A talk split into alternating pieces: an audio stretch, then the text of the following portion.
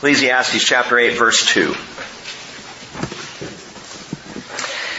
I say, keep the command of the king because of the oath before God. Do not be in a hurry to leave him. Do not join in an evil matter, for he will do whatever he pleases. Since the word of the king is authoritative, who will say to him, What are you doing? He who keeps a royal command experiences no trouble, for a wise heart knows the proper time and procedure. For there is a proper time and procedure for every delight, though a man's trouble is heavy upon him. If no one knows what will happen, who can tell him when it will happen? No man has authority to restrain the wind with the wind, or authority over the day of death, and there is no discharge in the time of war and evil will not deliver those who practice it. All this I have seen and applied my mind to every deed that has been done under the sun, wherein a man has exercised authority over another man to his hurt. April 30th, 1789.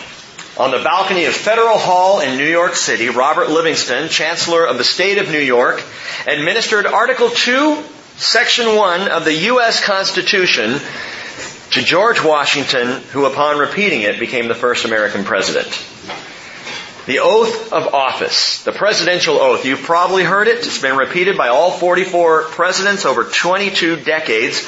And with left hand laid on the Bible, let's just do it. I'm never going to get a chance to do this, so why not here? I do solemnly swear that I will faithfully execute the office of President of the United States and will to the best of my ability preserve, protect, and defend the Constitution of the United States. Now, whether any sitting president effectively keeps that oath of office will leave to history to decide. But there's another oath we need to talk about today. You may never take that oath of office for President of the United States, but there's another oath that is equally important. You could call it the citizen's oath to king and country. The oath that we take as Americans. And I'm preaching this obviously in America to Americans. If we were in Europe, if we were in England, I'd say the oath we take as the British. Wherever you are, we have an oath that we have taken. Not a presidential oath, but verse 2, I say, keep the command of the king because of the oath before God. And that's not the king's oath before God, it's yours. It's mine. A personal oath, not a presidential one. To keep the command of the king. Literally in the Hebrew, to attend to the mouth of the king. So more than commands, it's being attentive to whatever the king or ruler says. It's listening up. It's more than commands and laws. What we're talking about here is commitment and loyalty. Give heed, if you will. Pay attention, listen up, attend to the mouth of the king. There is an implied responsibility of God's people to accept whatever governing authority is over them and to accept that authority as from God. Keep your finger here and turn over to Romans 13.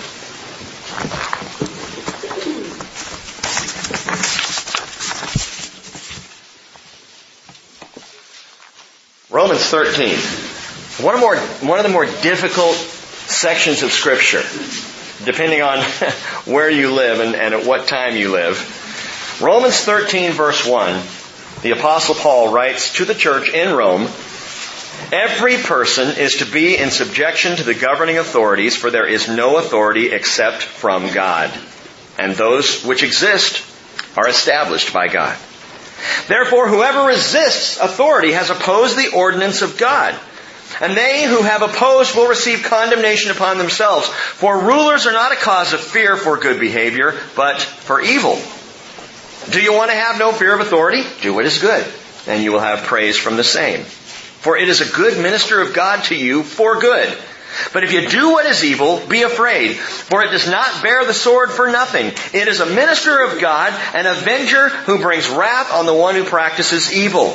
Therefore, it is necessary to be in subjection, not only because of wrath, but also for conscience sake. For because of this, you also pay taxes.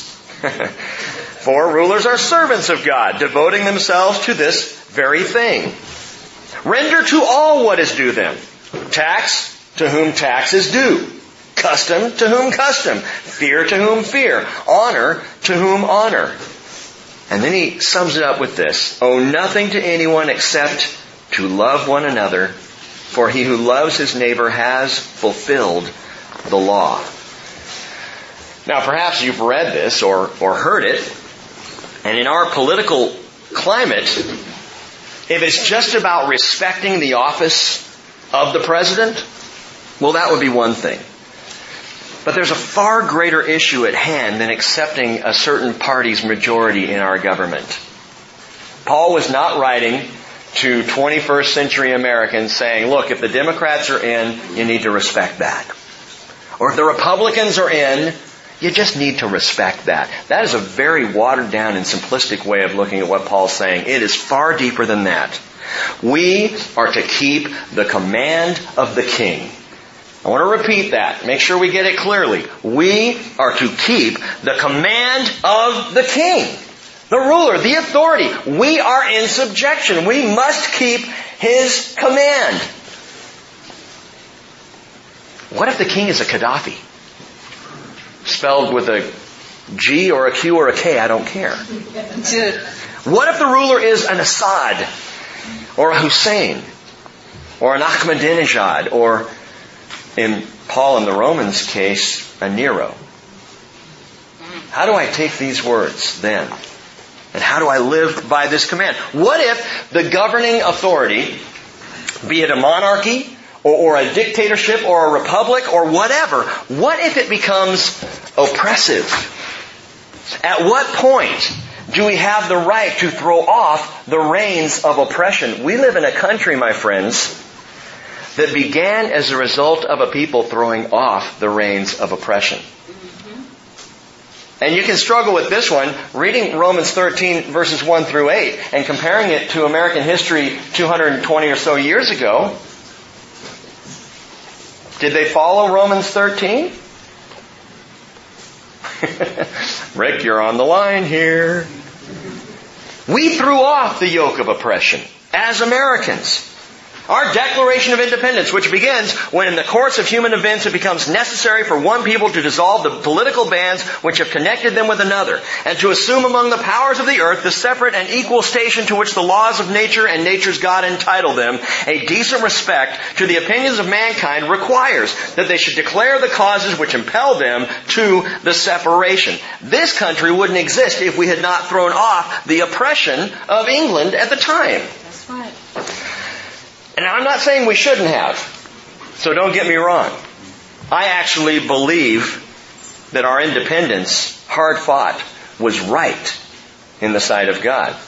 But that's another discussion for another time. But here's the thing. To take the oath of servitude before God to any governing authority is, according to scripture, a very serious thing. As believers in Jesus Christ, we first and foremost among all people in America need to seriously consider what it means to be in subjection to the governing authorities. Or as Koheleth is saying in Ecclesiastes, subjection to the king, to those who rule, to those who are in, who are in charge. Verse 3 he says, do not be in a hurry to leave him. Do not join in an evil matter, for he will do whatever he pleases. Since the word of the king is authoritative, who will say to him, what are you doing? Now I want to take you back a little bit in history and consider a couple of individuals and how they responded to the authority, to the yoke of oppression that was on them. One was a king by the name of Zedekiah. Zedekiah, the last king of Israel, took an oath to another king to be in subjection to him. That other king was Nebuchadnezzar of Babylon. Zedekiah took an oath to be under Nebuchadnezzar, and he broke that oath. Listen to this. 2 Chronicles 36 verse 11. Zedekiah was 21 years old when he became king. He reigned 11 years in Jerusalem. He did evil in the sight of the Lord his God. He did not humble himself before Jeremiah the prophet, who spoke for the Lord. He also rebelled against King Nebuchadnezzar, who had made him swear allegiance by his God, which is exactly what Kohelis says. He violates this word. Keep the command of the king because of the oath before God. And Zedekiah made an oath before God to follow and to serve Nebuchadnezzar, and he broke that oath.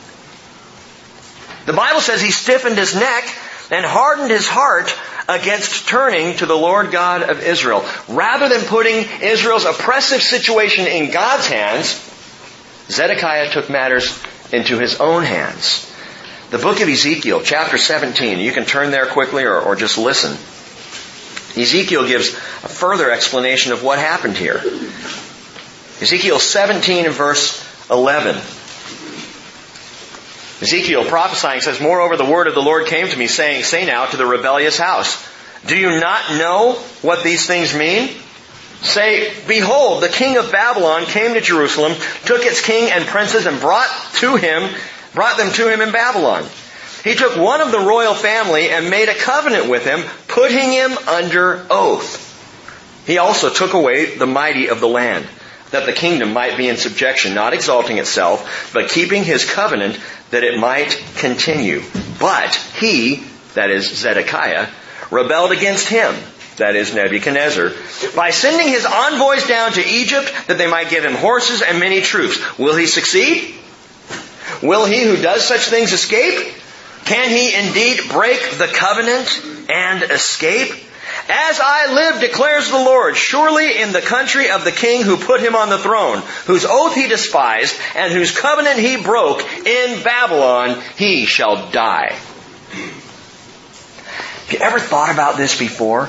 That God punishes Zedekiah, king of Jerusalem, king of Judah, because Zedekiah, king of Judah, broke his oath to Nebuchadnezzar, the oppressive king of Babylon. That's what Ezekiel says happened there. God had a plan. God had things in motion. Yes, Babylon had taken over. Yes, the people of Judah were taken into captivity, and Zedekiah was set up there as king in Jerusalem under the rule and reign of Nebuchadnezzar in Babylon. But Zedekiah didn't accept that. The reality is, my friends, that was God's plan, God's will, God's timing. And Zedekiah said, no, and he threw off, or tried to throw off, that yoke of oppression. And so the outcome was bad. Nebuchadnezzar had Zedekiah's sons executed before his very eyes. And then immediately had Zedekiah's eyes put out. So the last thing, parents listen, the last thing he would see on earth was the death of his boys. I've always assumed the boys were grown men. Zedekiah was 21 years old when he came into rule in Jerusalem. He was 11 years later, kill, his sons were killed and he was blinded. He was 32. How old could his sons have been? Pretty young. 8, 9, 10, 11 years old, murdered. And that was the last thing Zedekiah would see. And ultimately, Zedekiah died in Babylon because he broke the oath he had taken before God to serve the oppressive Nebuchadnezzar. You know, someone else died in Babylon. A man by the name of Daniel. Daniel, who took a very different approach than Zedekiah took. Daniel's eyes weren't put out. He became a seer, a prophet for the Lord, and saw great things. Daniel didn't die in misery, he died in peace after seeing that Israel would return to their land according to the prophet Jeremiah. He realized the time was almost up.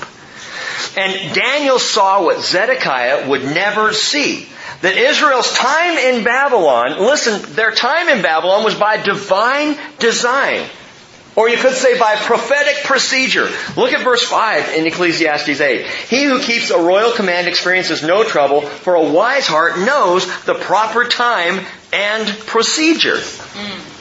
For there is a proper time and procedure for every delight, though, listen, though a man's trouble is heavy upon him. You think it was easy for Daniel, having lived probably his first 17 or so years in Jerusalem, in Judah, being taken into captivity, having his world stripped away from him, and having to live the rest of his life in Babylon, and indeed he would die there. Would that be easy for him? Or would that be difficult?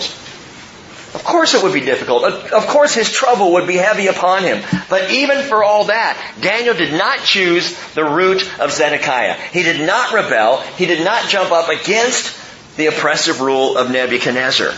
Instead, he recognized God was at work. He realized the Lord was doing something.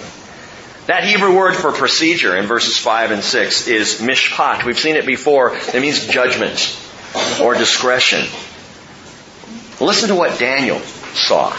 Daniel chapter 9 verse 2, in the first year of his reign, that is the reign of Darius, I, Daniel, observed in the book the number of the years which was the word of the Lord to Jeremiah the prophet for the completion of the desolation of Jerusalem 70 years.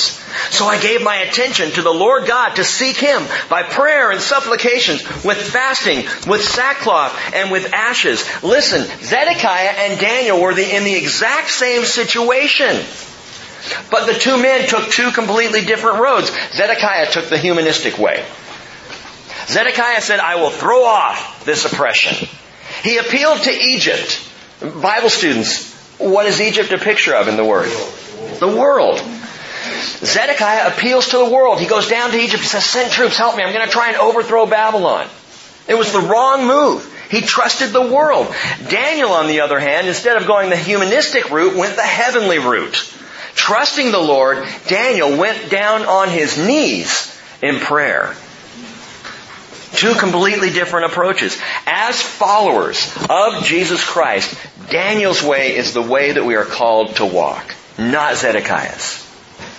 We are not called to be overthrowers. We are called to be prayerful warriors. We read this verse on Wednesday night, and I think this passage probably could sum up the entire book of, of Ecclesiastes. Colossians chapter 3 verse 1. If you have been raised up with Christ, keep seeking the things above where Christ is, seated at the right hand of God. Set your mind on things above, not on things that are on the earth. Heavenly things, not humanistic things. For you have died, and your life is hidden with Christ in God. When Christ, who is our life, is revealed, then you also will be revealed with him in glory. Isn't that what we've been talking about in this book? There's a humanistic way you can go. There is a worldly path you can walk and you can take, and it trusts in the power of man, and it goes after man's understanding, and it seeks to elevate man, and it never works. That's right. Or you can take the heavenly route. You can set your mind on things above. You can focus on Jesus Christ. You can be a man, a woman of prayer, and it works. Amen. Even though life be oppressive, difficult, hard, though a man or a woman's trouble be upon them, you have a choice. Trust the world, trust the Lord. This whole sermon that the preacher is giving, Koheleth, has one primary purpose, and that is to prove from a human perspective that nothing can be known under the sun. And to show we need a higher perspective. Rather than be under the sun, we need to get above the sun. We need to set ourselves, our minds on things above, where Christ is seated at the right hand of God. Verse 7, he says, If no one knows what will happen, who can tell him when it will happen? Okay, what's he saying? So you don't have a clue what's coming down the pike. You don't know what will come tomorrow, the next day, or the day after that. And so, truly, mankind does need governing. We need government. We gotta have some kind of authority. Because we never know what's coming. We have no control over the bigger realities of life the harsher things that could happen. Wherein government does have a place, does have a rule, is important. And Koheleth in the next verse gives four examples of why we need government. of our lack of control and the need for us to have some sort of governance. Uh, verse 8, he says, no man has authority to restrain the wind with the wind, nor authority over the day of death. And there is no discharge in the time of war, and evil will not deliver those who practice it. So, four things in one verse. Number one, the power of the wind. We have no control over the power of the wind. No man has authority to restrain the wind, he says, with the wind. And we have some great examples of this very recently, but let's go back to 2005 when a tiny little zephyr named Katrina helped America realize once again we have no power over the wind. You know, we saw it coming. We knew it was in the Gulf. We saw it speeding up. We saw it getting bigger, this monstrous storm out there. We were aware of its advance, but there was no authority to stop it. Jesus wasn't on a boat in the Gulf that day. or it would have been over. Calm. Lord, there's a hurricane coming. Hush. No control. But you know, even with advance warning, no one imagined the devastation that would come in its wake. Let me tell you something that I think was more frightening than the actual physical devastation wrought by Katrina. It was what happened among human beings after the devastation. I remember just watching the news saying, it's like the Wild West. Lawlessness exploded in New Orleans and along the Gulf Coast. People doing whatever they wanted to do, taking things out of stores, and people walking up and down the streets bearing firearms just to protect themselves. It was frightening. People standing on rooftops with nowhere to go, and this looting and violence and, and killing until order was restored, it was every man for himself. That scared me. Because in America 2005, I thought we were better than that. And we're reminded once again where there is no governance, man goes wild. It's exactly what happened. Bible students, you know the Hebrew word for wind. Anytime you see wind, it's ruach in the Hebrew, and it's wind or spirit. There is no power under the sun that can restrain a person's spirit. You can read it that way. In fact, some Bible translations translate it that way. No man has authority to restrain the spirit with the spirit. Guess what? Your spirit cannot restrain my spirit. You can lock me up. You can try to silence me, but as long as I have breath, you cannot restrain my spirit. Any more than I can restrain yours. It's God alone who recognizes the power of the human spirit. And the Lord recognizes the power He gave the human spirit. Back in Genesis 11 verse 6, the Lord said, behold, the people is one, and they have all one language. And this they begin to do, building the Tower of Babel, he says, nothing will be restrained from them which they have imagined to do. Can't restrain that spirit. The spirit of man is a powerful thing.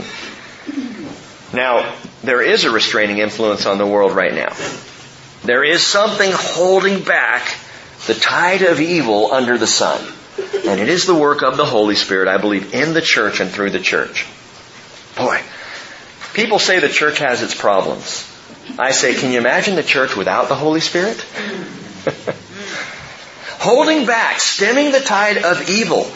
But the apostle Paul says in 2 uh, Thessalonians 2 7, the mystery of lawlessness is already at work. Only he who now restrains will do so until he's taken out of the way. I want you to imagine this world without the restraining influence of the Holy Spirit that we've had for the last 2,000 years. Imagine post-Katrina-like behavior as the norm for daily life in the world. That day's coming. When the Spirit is removed. Well, when's the Spirit going to be removed? When the church is removed. At that time, called the rapture, the harpazo, the catching up, the Spirit will be removed along with the church.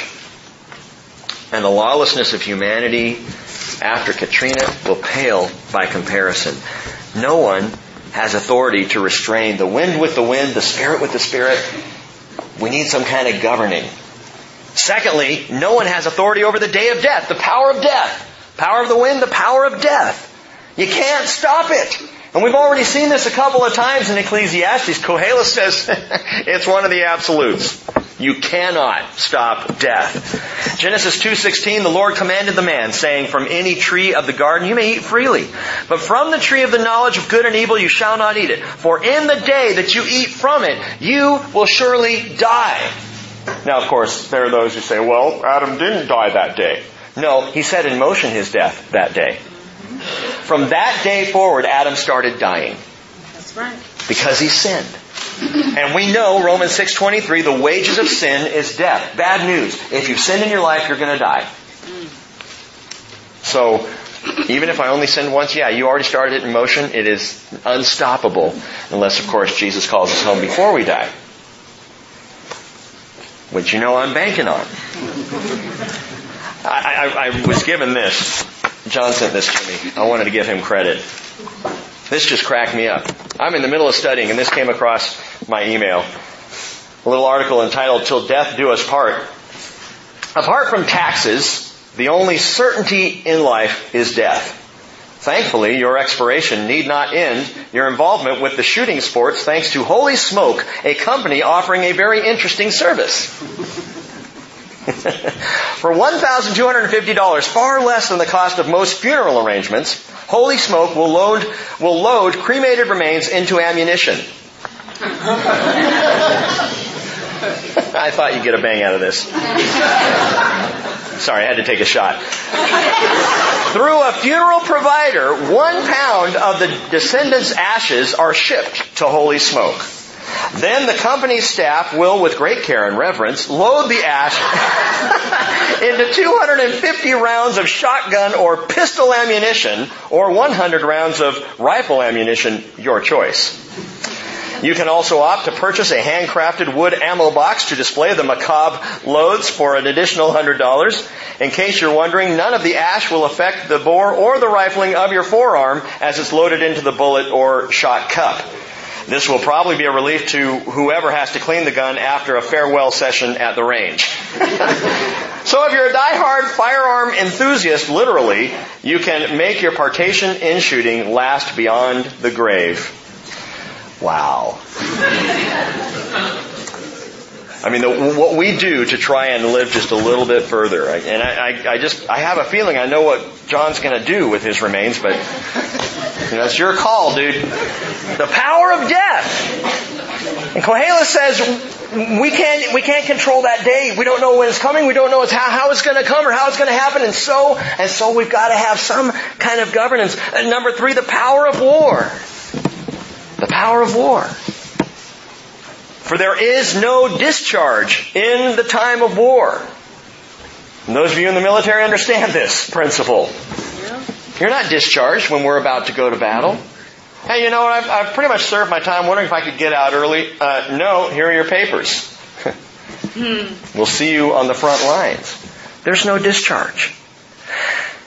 Some of you know this. In Israel, Everyone serves two years mandatory military service. You graduate high school, you go into the military two years. Everyone. And then, once you're out, you become a reservist for the rest of your life. You give up, what is it, a, a, a, I think it's a month every year for maneuvers and training to, to stay sharp. All your life in Israel. Well, well, why is that? Well, here's a country who understands the constant threat of war. A people who have spent the last 60 plus years under threat from all around, and the threat's increasing as you all know. Interesting. They live under the threat of war. James tells us in James 4:1, what is the source of quarrels and conflicts among you? Is not the source your pleasures that wage war in your members? In other words, as long as man lives on the earth, there will be war. As long as there is man, there will be war with the only exception, and that's the governance of Jesus. That'll put an end to it. But until that day comes, if there's a person on earth, they'll be fighting with themselves. Interesting that James wrote that immediately after having written this, James 3:17. He says, "But the wisdom from above is first pure, then peaceable, and gentle and reasonable. But boy, reasonable, we could use some of that in our government. Full of mercy and good fruits, unwavering, without hypocrisy, and the seed whose fruit is righteousness is sown in peace by those who make peace. And then he goes on to say, what is the source of your quarrels and conflicts among you? It's your pleasures that wage war. And so what's interesting is James is making a great point. If we set our mind on things above, if we pursue wisdom that is from above, we are less likely to be warring in our behavior far more likely to be peaceful. And that works in your family as well as it does in our country. If we have our mind set on the wisdom that is from above, there is peace there. That's the only possibility of peace. But humanity, unfortunately, does not function with the wisdom from above. Humanity functions from the wisdom under the sun, below. So the power of the wind, the power of death, power of war, and number four, the power of sin. Power of sin. He says evil will not deliver those who practice it. You know, I, I saw an interesting uh, rated R uh, explanation. You know how they give the, the R rating or the PG 13 rating, and then they kind of tell why in the little box?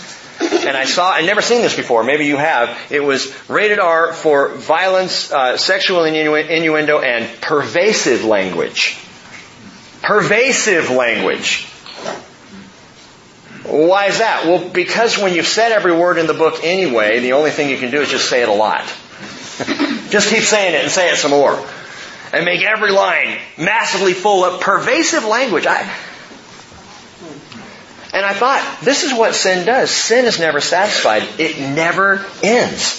It's never enough to say, hey, we have, we have the right to freedom to have bad language in rated R movies. No, we've got to go to pervasive. I'm wondering what word they're going to come up with next. Constant? You know, rated R for constant language. You're nonstop. Rated R because there is no English, only curse words. I mean, when is it enough? And the answer is, evil will not deliver those who practice it. Evil never stops. Sin never stops. The power of sin is massive in this world. And it's an interesting way here of just saying that sin will hold you to your choices. Evil will not deliver you. Evil will not allow you to change your mind. And Paul says in Romans 5:12, just as through one man sin entered into the world and death through sin, so death spread to all men because all sinned.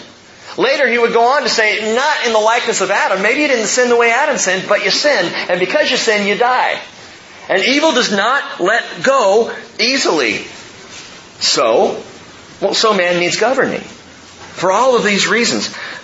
But that brings us right around to a problem you all are very familiar with today. Government run by man cannot control sin. So it cannot control war. And it cannot control death. And it cannot control the wind or even the spirit of a man. Human government is not the answer. Doesn't that just contradict how you started this whole teaching? Didn't you begin by saying we have to respect the governing authorities and the king? Isn't that what Paul said in Romans 13? And now you're telling us human government is not the answer. Well, I'm not saying it. Koheleth is, verse 9. All this I have seen and applied to my mind to every deed that has been done under the sun, wherein a man has exercised authority over man to his hurt. To his hurt. That's the deal. You need to respect the human governing authorities, but it's going to hurt you. Because they are not looking out for your best interest, but their own. Human government hurts man. Why? Because man hurts man. But didn't the preacher start out by saying we need to pay attention to the mouth of the king, attend to what the king says? Or, or in our case, we make the easy application to the governing authorities. Aren't we supposed to? Yes, we are. But, and listen, but for the sake of your oath to God, not because man rules well. Human government is not the answer, but we're still called to have respect for government because of our oath to the Father, not because of our oath to our president, not because of the oath taken. Those of you in the military, let me just say this to you. You stand for freedom in this world because of your oath to Jesus Christ. You serve and you, and this goes to every single one of us in our families, in our business lives, everything that we do in life. It is our oath to Jesus under which we live, by which we live. We've got a little problem here in the text, and I gotta clear this up before we do anything further. Verse 2, go back and look at verse 2.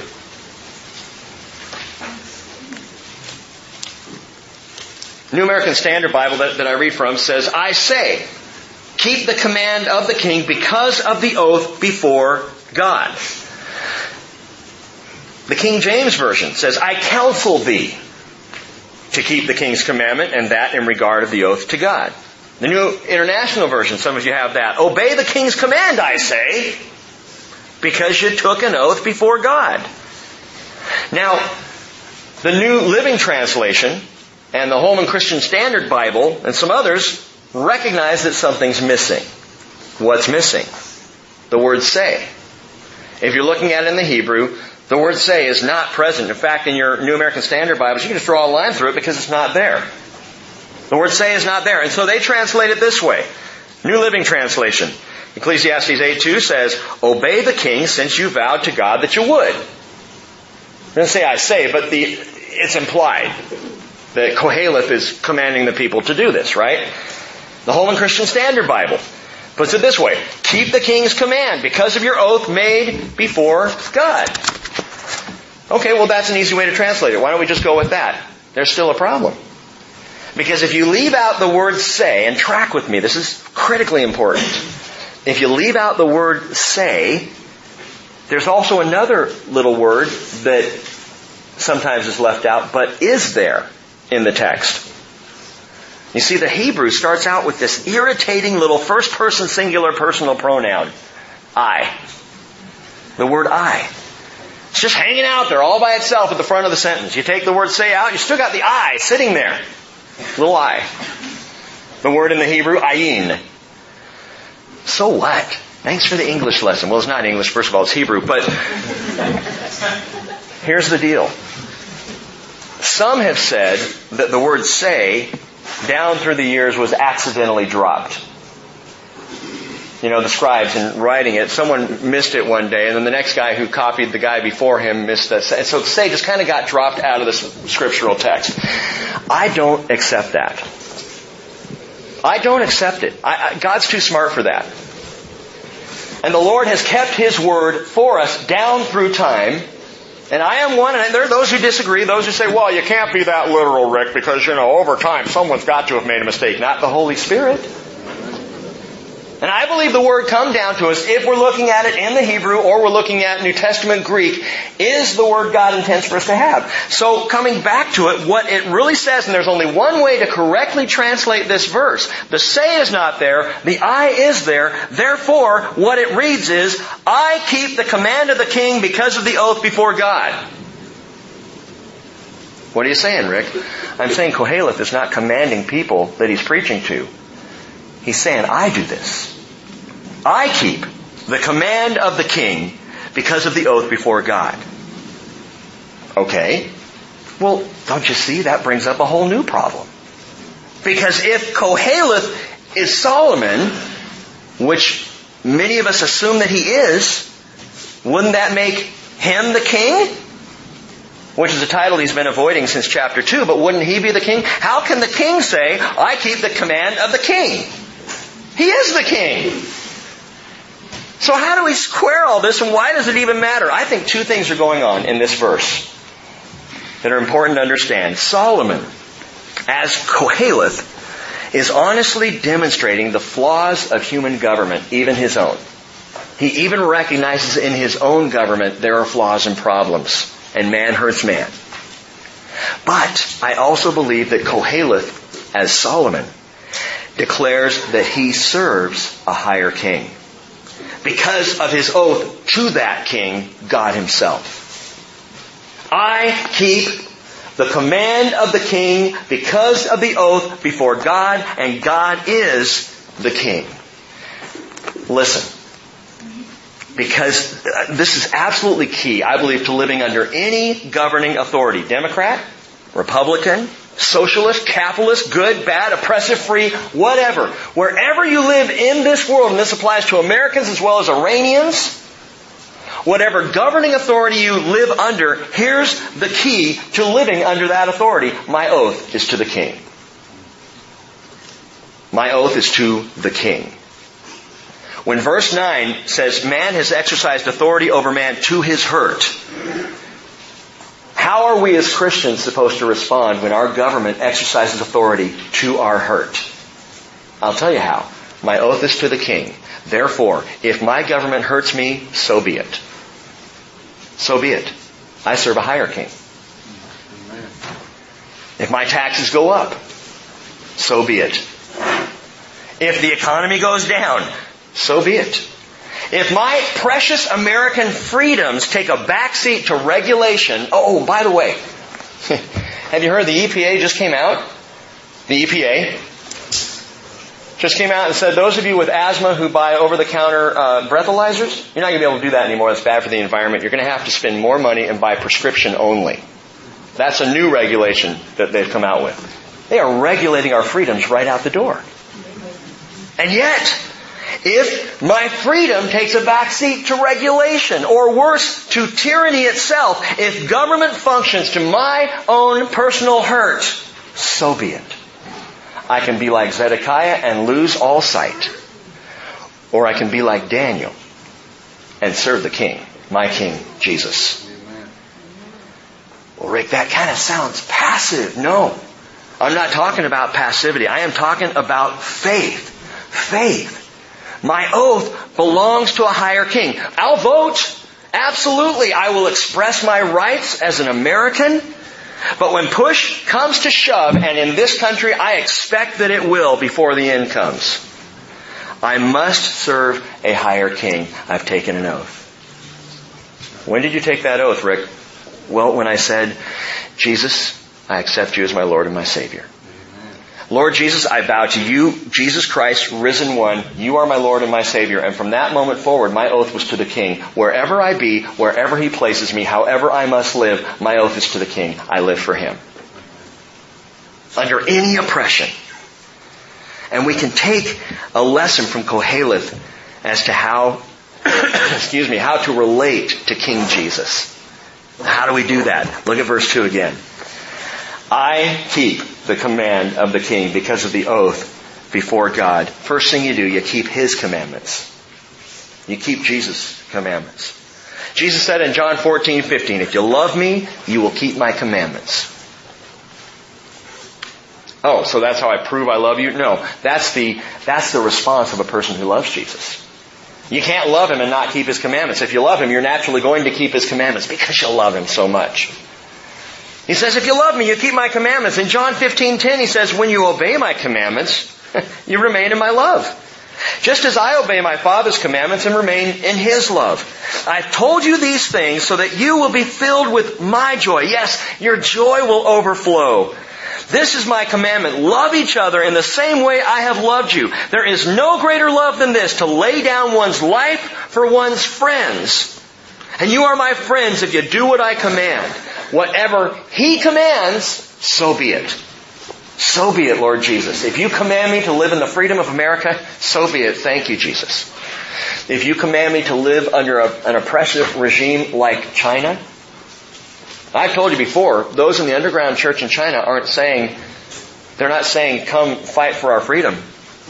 No. The attitude is the persecution is giving us strength and growing the church.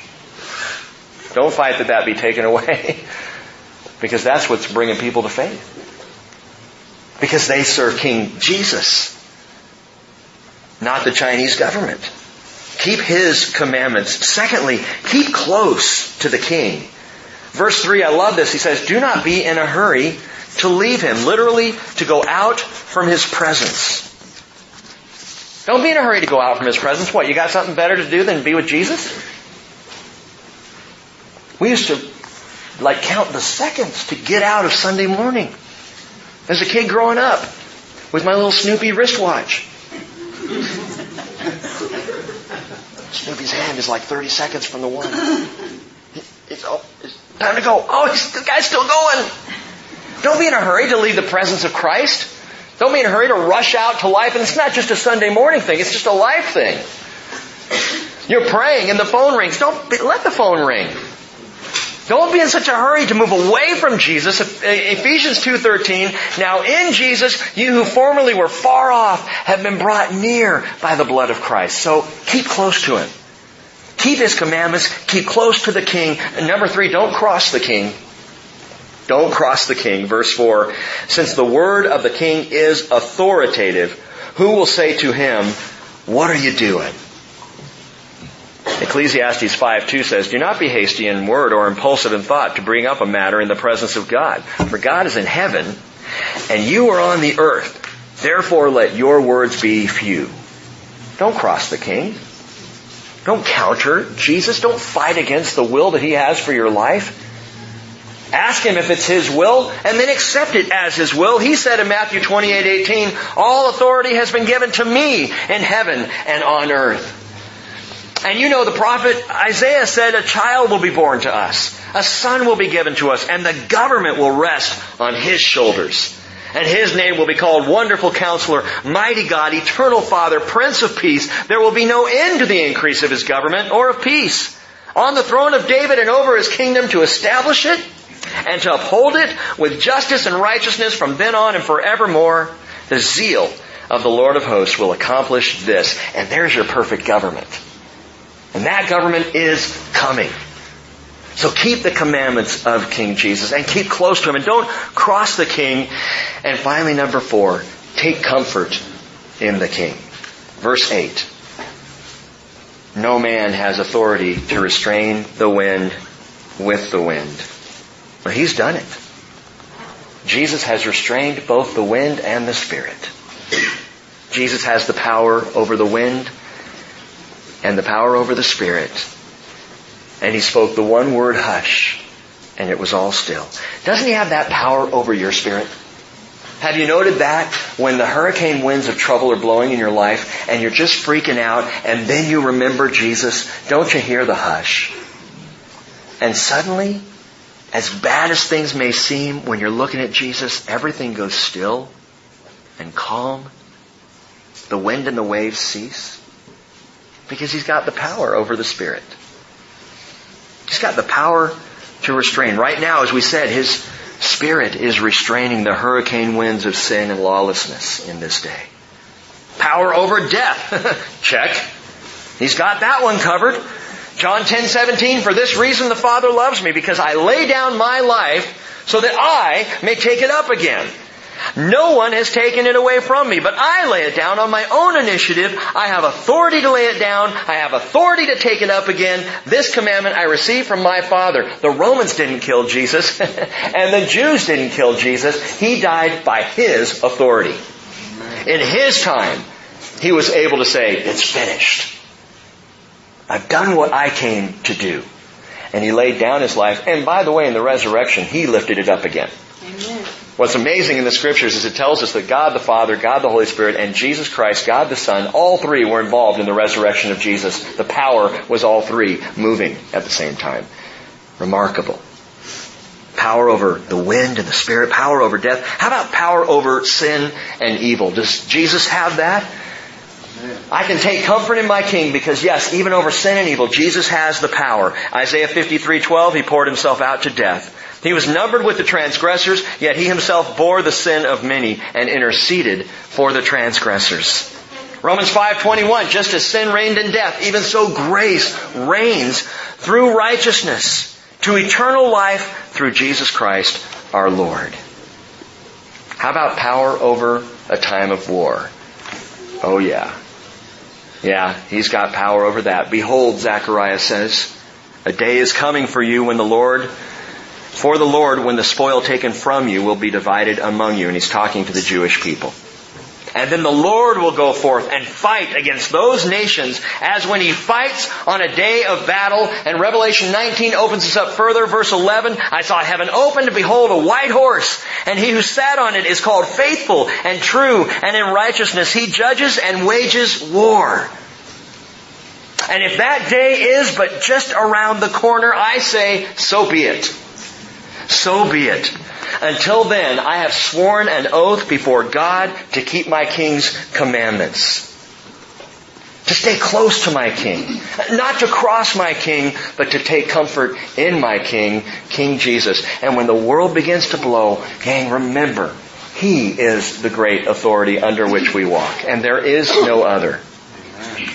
And we respect and do our best to follow the laws of this land but recognizing our higher king is Jesus Christ. And Jesus, we recognize this this morning.